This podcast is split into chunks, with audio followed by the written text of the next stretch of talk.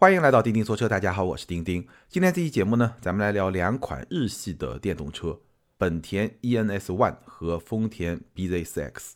那这两款车呢，本田那一款已经正式上市了，而丰田那一款呢还没有正式上市，但是现在有了一个预售价。那今天呢，跟大家来聊一聊这两款日系的电动车。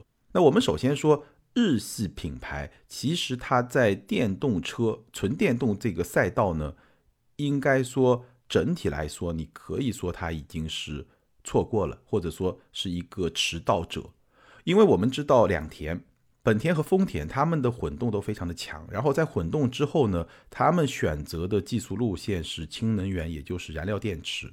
而日产呢，因为日产的混动并不强，所以呢，它其实是比较早的去发展了纯电动。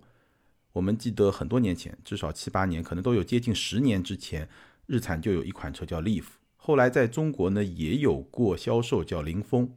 那那个车呢就是一个纯电车，是一个纯电的小车，但是呢并不是特别的成功，至少在中国市场完全没有取得任何的成绩。所以整体来看呢，日产的电动起步还是比较早的，但是呢并没有特别的成功，哪怕在全球市场来看，也只是昙花一现的表现，也不算成功。所以日系整体上来看呢，他们的技术路线是从混动到氢能源，而电动、纯电动这个是日系错过的这么一个赛道，或者说是它一个迟到的赛道，它是一个迟来的参与者。那这个是日系在纯电动这么一个赛道上一种状态吧，实际的状态它就是基本是一个错过的状态，或者说已经来的晚了，大概是这么一个状态。其实你。早两年，你还能够看到日系的一些品牌的高管，他还是在反对纯电动。但是呢，这两年开始，丰田、本田、日产比较大力的去发展纯电动，因为这个趋势应该来说已经基本的形成了。在这个地方呢，我顺便插一句啊，中国新能源发展，我觉得现在整个产业的方向应该说这条路是走对了，混动、纯电动这条路这个方向是走对了。而且呢，我比较坚定的认为，中国应该全力发展纯电动，混动当然可以，混动加纯电动。而对于氢能源、燃料电池那个技术方向呢，中国温和的参与就可以了，不需要大力的去发展。因为任何一个国家，你的资源、你的能力，包括你的资金、资本这些方面的资源都是有限的。而纯电动也好，燃料电池、氢能源也好，都是需要大量基础设施来做配套的。那如果你把同样的资源分到两个方向，其实就很难在任何一个方向获得一个压倒性的优势，整个产业链的优势。那既然中国现阶段在纯电已经获得了一定的先发优势，就应该把这个方向给压实，没有必要花很多力气去做燃料电池那个方向。那个方向是日系厂商在做的方向，如果你去做那个方向，你相当于在配合他们做一些基础设施的建设，整个产业链的建设，其实是帮了他们的忙，因为在那个方向上他们是有技术领先优势的。中国就应该全力发展电动车，然后把日系、德系、美系都裹挟到这个方向上，这个对咱们是更有利的，没有必要去分兵。你从研发，从比较前端的这个研发的维度上来说，我觉得分兵。每个方向都不要错过，这个是没有问题的。但是从产业推进的角度来看，现阶段我觉得应该全力发展纯电，包括整个产业链的配套，而没有必要去过多的介入到氢能源、燃料电池那个方向，有自己的重点。从产业的发展来说，我觉得是会更加有利的。那这个是有点题外话吧。无论如何，今天我们看到的日系的。纯电动车，尤其是丰田和本田两田的纯电动车，我们可以把它们定义为两田的第一代电动车。那这个第一代电动车呢，它有几个共同的特点。首先呢，它是基于油电共用平台来打造的，它并不是纯电平台，油电共用平台。第二呢，他们这些电动车呢，确实是电动，但是呢，并不智能，或者至少可以说不太智能，智能化程度并不高。我们知道，中国的造车新势力在造的这些电动车呢，基本上是智能电动车，包括特斯拉也是。但两田的第一代电动车呢，电动但不太智能。那第三个特点呢，就是这些电动车它的定价基本上是对标同级的燃油车，相同或者更贵一点，大概是这么一个水平。好，那接下来呢，我们来具体的聊这两款日系的电动车。我们先来说本田的 ENS One。首先，这个车的名字就很奇怪啊，这个车的名字我念是 ENS One，但实际它写出来是这样的：小写的英文字母 E，然后一个冒号，大写的英文字母 N，大写的英文字母 S，在一个阿拉伯数字一。那我们念是 ENS One，这个名字看上去就特别的复杂，好像是诚心不想让你记住它那种感觉。那我不知道他为什么要起那么一个名字，诚心好像不想让你能够很轻松的记住它。这个不知道他是怎么想的。那这个车呢，本质上来说就是纯电版的下一代的缤智。下一代的缤智呢，海外这个车的名字叫 HRV，在中国呢应该叫 ZRV，然后好像还有一个中文名字我有点忘了。本质上就是下一代的缤智，你就大概这么理解吧，没有什么太大问题。纯电版，那这个车呢，价格是十七万五到二十一万八，这个价格是比较贵的。十七万五到二十一万八什么概念呢？我们看一下现款的缤智，价格是十三万五千八到十七万六千八。那新款的下一代的缤智，我刚才说的国内叫 ZRV 那个车呢，估计会比现款的缤智更贵一点。为什么这么说呢？因为它的定位被提升了。现款的缤智的定位是小型 SUV，而新款的 ZRV 那个车的定位是紧凑型的 SUV。既然定位有所提升，它的价格应该也会有所提升。所以现款缤智是十三万多到十七万多，那新款的缤智呢？我觉得至少提个一两万吧，也就是十四五万到十八九万那么一个价格，起步价十四到十五，然后顶配的价格估计在。十八到十九，这个是我的一个预估。那如果按照这个新款的 ZRV 的这个价格来衡量的话呢，这个本田 ENS One 同平台的纯电车，十七点五到二十一点八这个价格呢，又要再贵两三万。它比现款的缤智贵四万块钱差不多，比新款的 ZRV 呢，我估计会贵两三万，大概是这么一个水平。所以这个定价还是比较高的。然后这个车的平台呢，官方的说法是一个油电共用平台，也就是说它跟油车是同一个平台，而且这个平台在开发的时候已经照顾到了油电两种动力的需求，比如说宝马的克拉，比如说丰田的 TNGA 和 eTNGA，那都是油电共用平台。但是呢，在我看来，本田的这个油电共用平台和宝马、丰田的油电共用平台是不一样的。本田这个油电共用平台，至少在 ENS One 这款车上能够看出来的，它更像是一款油改电，而不是真正意义上的油电共用平台。为什么这么说呢？我给你几个理由。第一呢，你看 ENS One 这个车的底盘，你会发现它的电池明显是向下突出的。正常的油电共用平台，如果这个平台在开发的时候已经考虑到了我要开发纯电版本，那理论上来说不应该是这种情况。它底盘应该能够做平，而不是电池会明显的向下突出，这是第一。那第二个证据呢？这辆车的轴距是二六幺零，跟现款的缤智是完全一样的。当然，这个点不能证明它是油改电。这个点呢，很多油电共用平台确实也会有轴距相同的情况。但是呢，这个证据加上前面那个电池的证据，哎，我觉得整体上来看，我会更加倾向于它是一款油改电，而不是和宝马。丰田类似的油电共用平台，这是我的一个观点。所以这个车呢，从平台上来说呢，不是特别的高级。今天中国市场上的电动车，包括全球市场上来看，其实就是三种。第一个呢，就纯电平台的；第二呢，就是油电共用平台的；第三呢，就是油改电的。我也接触过更早的，我记得是别克吧，好像也有一个油改电的车，它也是电池明显向下突出的。油改电这种平台，应该说是今天纯电车里面。技术最为落后的这么一个这么一种平台，其实我在节目里面也说过，油电共用平台的某些产品其实未必就特别的差，它当然有它的一些劣势，比如说车身会比较的重，对吧？包括空间的利用可能没有那么好，但是呢，有些油电共用平台的产品它也会有一些优势，比如说它的底盘整体的这种调教会更加的成熟一点，再比如说它的后排腿部空间。会更舒服一点，它不会像纯电平台的有些车，因为底下的电池都是比较规则形状的布置，所以有时候后排会有坐小板凳的感觉。很多油电共用平台的纯电产品，它反而会没有这个问题。但是呢，油改电无论如何，我觉得今天来看不算是一个特别高级的平台形态，这个是没有问题的。然后这个车呢，续航是有两个版本，一个是五十三点六度电的版本，一个是六十八点八度电的版本。CLTC 的续航是四百二十公里和五百十公里。那 CLTC 呢，我要简单的跟大家说一说，我们之前聊续航的标准呢，基本上用的是 NEDC，那现在呢改成了 CLTC。美国呢是 EPA，然后欧洲呢是 WLTP。那这几个标准呢，对于电车来说，其实 CLTC 的标准的数字是更虚的，也就是说它的折扣会更大。中国市场上的电动车在改成 CLTC 续航的标准之后，它的续航的这个数字都是提升的。CLTC 比 NEDC 更虚，比 EPA 就更虚。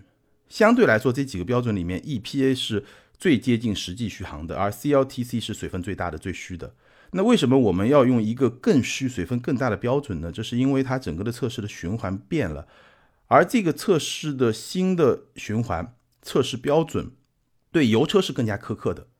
也就是说，CLTC 的油耗的标准，油车的话它会更加接近于真实的使用场景，而电车呢反而会水分更大，因为在这个 CLTC 的循环标准里面，你来看的话。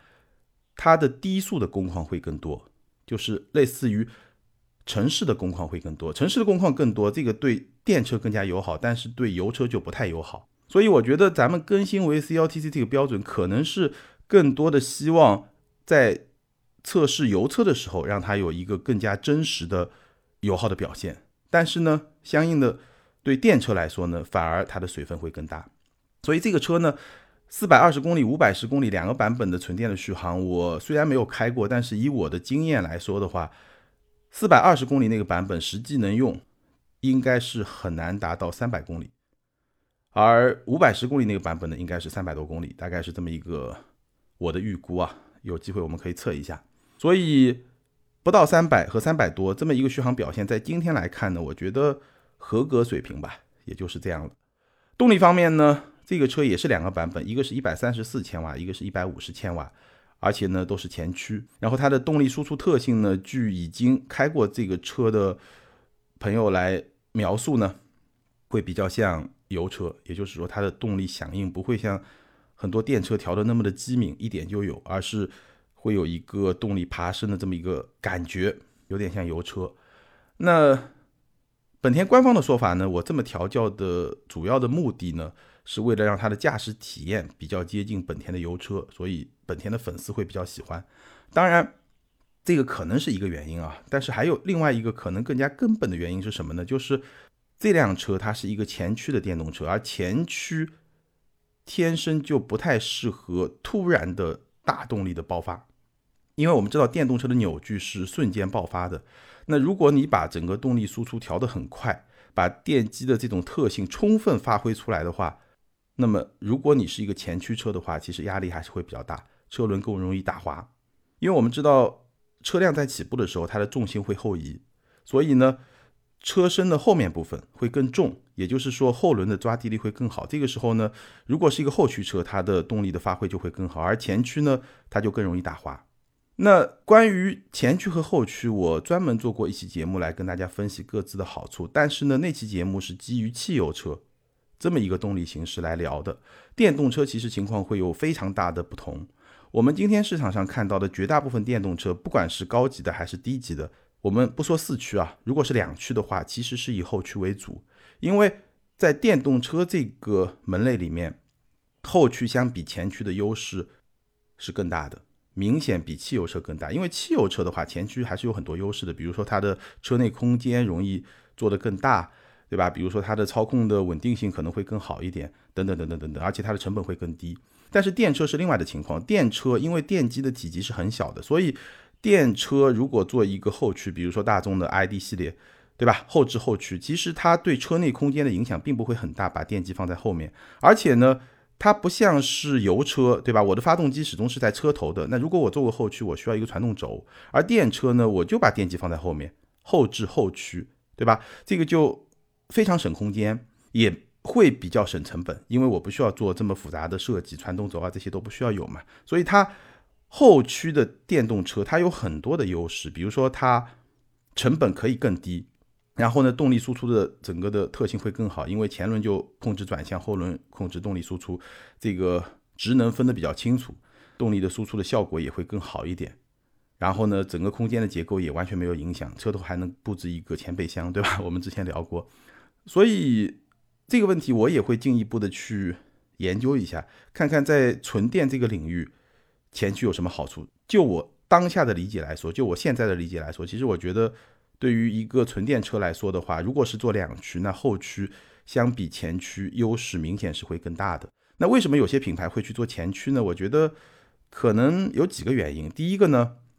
就像本田这种，包括像丰田这种，它可能本身是一个油电共用平台。那既然是共用平台，它考虑到我油车的架构和电车的架构有一定的通用性嘛，所以油车我做前驱，那我电车也做前驱，这个是比较容易理解的。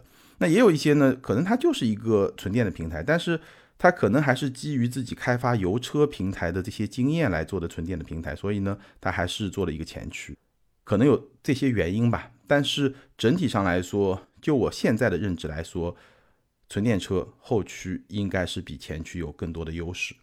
那本田 ENS ONE 这个车，它的动力的输出的调教没有那么的激进，我觉得有一部分原因就是它的前驱的架构并不适合瞬间扭矩的突然的爆发，容易打滑。好，那这个是它的基本的一些信息。然后简单说说它的内饰吧。这个车的内饰呢？用了一个十点二五英寸的液晶仪表，加上一个十五点一英寸的中控的竖屏，它是一个竖屏，有点像福特的那种竖屏。然后呢，我觉得这个内饰怎么来评价呢？比油车强，但是相比国产的一些纯电车甚至油车未必强，大概是这么一个水平吧。那整体上来说呢，我们说一说这个车它到底值不值得你去买？我觉得。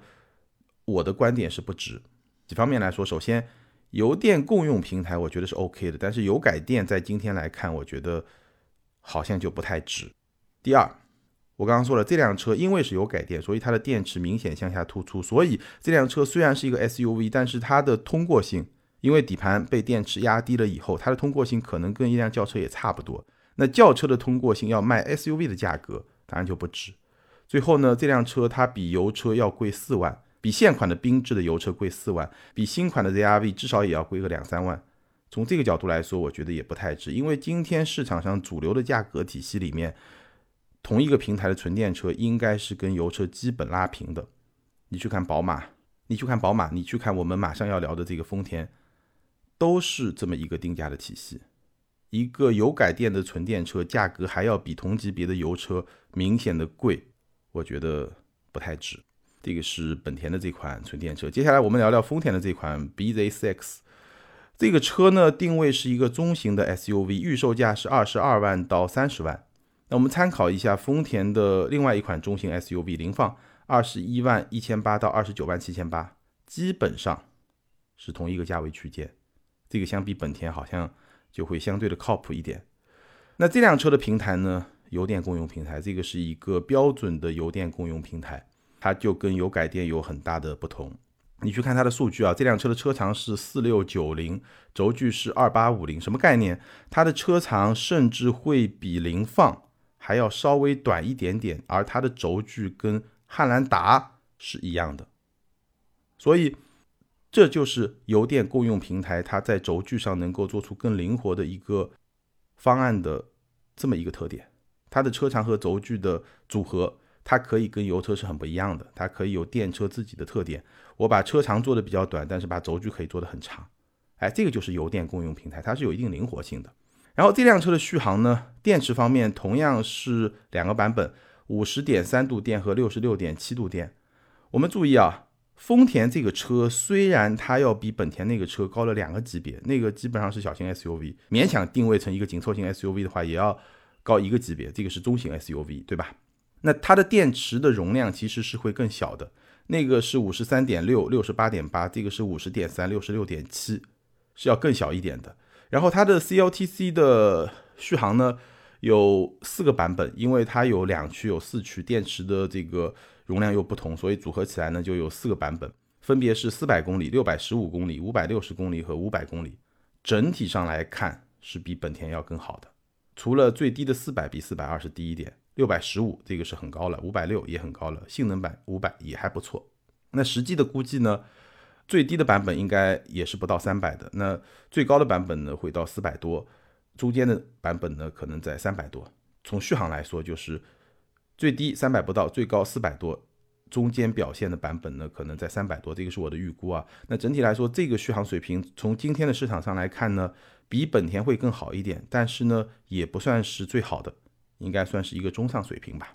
然后呢，这款车的充电，我看它官网上呢公布了一个数字，慢充是支持七千瓦，快充是一百千瓦，这两个数字放到今天市场上来看，表现也是非常非常保守的。动力方面呢，这款车有前驱的版本，有四驱的版本，前驱是。一百五十千瓦的前电机，四驱呢是前电机八十千瓦加上后电机八十千瓦，加起来一百六十千瓦。其实这个动力相比前驱版本也就是高了一点点，所以基本上还是一个非常非常佛系的动力。我们比一下大众的 ID 四，那个车后驱是一百五十千瓦，四驱的话是前面八十千瓦，后面一百五十千瓦，所以动力相比大众的 ID 四，这个丰田的 BZ4X 是要更低一点的。大概是这么一个水平吧，比较佛系的这么一个动力的组合，这个也是丰田车的一贯的一个特性。内饰方面呢，七英寸的液晶仪表加上八英寸或者十二点三英寸的中控屏，这个是根据配置的不同，中控屏的尺寸有所不同。基本上在丰田系的产品里面也算是一个正常的水平，绝对算不上好。那这辆车其实值得说一说的是有两个非常特别的配置，一个呢是车顶有一个太阳能的充电板。这是顶配车型才支持的一个选装件，充电的功率是比较低的。那我觉得这个太阳能的充电板，从它的充电的功率来看呢，基本上不是给动力电池充电的这么一个功能，而是说，比如说我停车，我在车内要开个音响啊，对吧？或者看个视频啊，这种使用场景下，太阳如果比较好的话，我停车这个太阳能的充电板能够维持到我需要。用到的这些电，对吧？听音乐或者开个空调，对吧？或者看个视频，这么一些车内静态状态下的简单的动作需要的电能，这个是可以通过太阳能充电板来补充的。但是要给动力电池充电，这个是不行的。但无论如何呢，也算是一个比较有意思的这么一个小小的特别的功能。还有一个很有意思的配置呢，是一个异形的方向盘，匹配一个线控的转向。就它的方向盘啊不是圆的，而是半开口的，上面一般基本上是没有的，有点像特斯拉新款的 Model S 上那个方向盘。但是呢，它是配了线控的转向，所以这个方向盘我看资料，它的转向的圈数，方向盘从中间到最左或者最右不到一圈，只有一百五十度，都不到半圈，是一个很小的转向的角度，就打方向盘的角度，基本上有点像 F 一那种感觉，所以呢。这个方向盘它的指向的特点，或者说打方向的特点，跟我们普通的家用车会非常非常不一样。普通家用车像我那辆 Model 3P，一圈出头，那已经是非常非常直接的转向了，它等于是半圈都还不到，所以这个应该是会有非常不一样的这种操控的感受。雷克萨斯有一款是叫 RZ，也是一款纯电车，用的就是这个方向盘，这个转向系统，这个方向盘加上线控转向这么一个转向系统。那丰田呢？海外版本是有这个转向系统的，国内版本呢暂时还没有，据说后期会有。这个我觉得应该是这辆车最大最大的吸引人的地方。这么一个转向角度非常小的方向盘，加上一个线控的转向系统，会带来怎么样的这种操控的感受？我觉得这个是我自己非常好奇的一个点。而且我觉得这个点对于这辆车来说非常非常的重要，因为我们刚才简单的聊下来，本田也好，丰田也好，这两款电动车说到底。几乎没有特别吸引人的那种地方，特别炫酷的地方几乎是没有。它就好像是在做一个用电驱动的油车，就那种感觉完全没有说很激动人心、很让人兴奋的那种感觉的东西，完全没有。而丰田上的这个转向系统，是我能够在这两款车上看到的唯一一个能让我心动的这么一个配置。当然现在还没有，那未来呢可能会有。我觉得。像这些主流品牌，大众也好，本田也好，丰田也好，他们在打造电动车的时候，当然你能够把品牌自身在油车时代的那些优势继承下来，这个是没错的。但是电动车毕竟是一种新的事物，如果你一辆车上完全没有那种激动人心的东西的话，我觉得是会有问题的。本田，本田虽然说是一个买菜车，是个家用车，但是从飞度，我当年第一辆车就飞度，从飞度到思域，更别说 Type R，对吧？本田是有很多让人激动的车的，有高转速的发动机，有 VTEC。那现在你做电车什么都没有，给你一个模拟的声浪，这个算什么呢？对不对？丰田也有啊，丰田有八六啊，有吉亚雅力斯啊，对吧？丰田也是有一些激动人心的产品的。那如果说你打造一个电车就真的很平淡很平淡，那我为什么要买呢？我真的是，除非说我这个城市已经不允许油车上路了，对吧？否则我好像是没有那么强烈的购买的理由。所以我觉得这个今天的丰田。BZ4X 上还没有的配置，如果以后能有的话，应该是这款车非常非常重要的一个卖点。那这个车值不值呢？我觉得结论很简单，丰田的这个电车肯定比本田值。首先从它的定价来看，它是跟油车持平的，它没有比油车更贵。那这个就我觉得已经是一个比较正常的这么一个定价的水平。而本田比油车还要再贵，这个不靠谱，非常的不靠谱。但是呢，整体上来说呢，我觉得仍然不太值。为什么呢？有两个原因。第一个呢，丰田。在油车时代，它有一个很大的卖点，就是它的可靠性会比较高，它的保值率会比较高。但是我不认为纯电的丰田应该继续享有可靠性的溢价，纯电丰田不应该有可靠性的溢价。为什么呢？因为纯电产品你要把可靠性做得很高，它还是需要一代产品一代产品来更新迭代，来增加经验，来做质量的管控。丰田既然是在打造它的第一代的纯电车，我完全不相信它的可靠性可以比别的品牌做得更好。我相信丰田体系的能力，但是这是一个新事物，它用了很多的新技术，你很难保证它的可靠性做得好，这个是显而易见的。那第二个原因呢，就是我刚刚说了，这款车最大的卖点还没有引进，至少今天还没有引进。那在这个前提下，我觉得这个车。二十二到三十万的预售价，比本田肯定是更有诚意，但是在今天的市场上同样是不太值。本田是不值，它是不太值，这个程度有所不同，但总的来说呢，其实都不算特别有吸引力。但这个车呢，对我来说还是有些悬念。第一个呢，就是它的实际的续航表现会怎么样？至少从数字上来看，这辆车的电耗，我上期节目专门聊过的电耗水平比本田那个车明显是会更低的，因为它车身更大。电池容量反而更小，但续航好像反而更好，对吧？你想一想这个逻辑，车身更大，电池的容量更小，但续航表现反而更好，所以整个的这个感觉吧，就是它的续航的实际的能力，我们说的百公里的电耗应该是比本田要更低的。那它实际能不能做到这么一个比较好的水平，这个我们可以去观望一下，或者说有机会去测一下。这是第一个悬念，那第二个悬念呢，就是异形方向盘加上线控转向这套全新的转向系统，未来引进以后它的价格是怎么样的？其实我觉得，如果这套系统放到今天的这个产品上，价格不变的话，那我会觉得这款车它还是比较值的，或者不说它值吧，至少它也不会不值，它就是一个比较正常的、可接受的价格。只不过现在还没有这套配置，你就已经卖到这个价格。那将来这个配置进来，可能还要再加价。这种前提下的话，我还是觉得它不太值。这个是我对这款车的结论，以及两个我觉得特别有悬念的地方：实际续航和这套新的转向系统未来会是一个什么样的价格？那这个价格呢，也会影响未来我对这款车的一些判断。好，那最后呢，我们简单的来聊一聊。日系电动车，它面临的最大的挑战是什么？其实我们聊完了本田和丰田的这两款纯电车以后，你会发现，日系在电动车这个赛道上，因为它比较晚，它来的比较晚，所以它还是面临了比较大的挑战。而这个挑战里面，我觉得最大的挑战是什么呢？其实是它的生态位是缺失的，或者说不强。因为以今天的电动车的发展状态来说的话，其实从我的观点来说啊，我给我身边的朋友推荐，首先，如果你是家庭的第一辆车，我依然不太推荐纯电。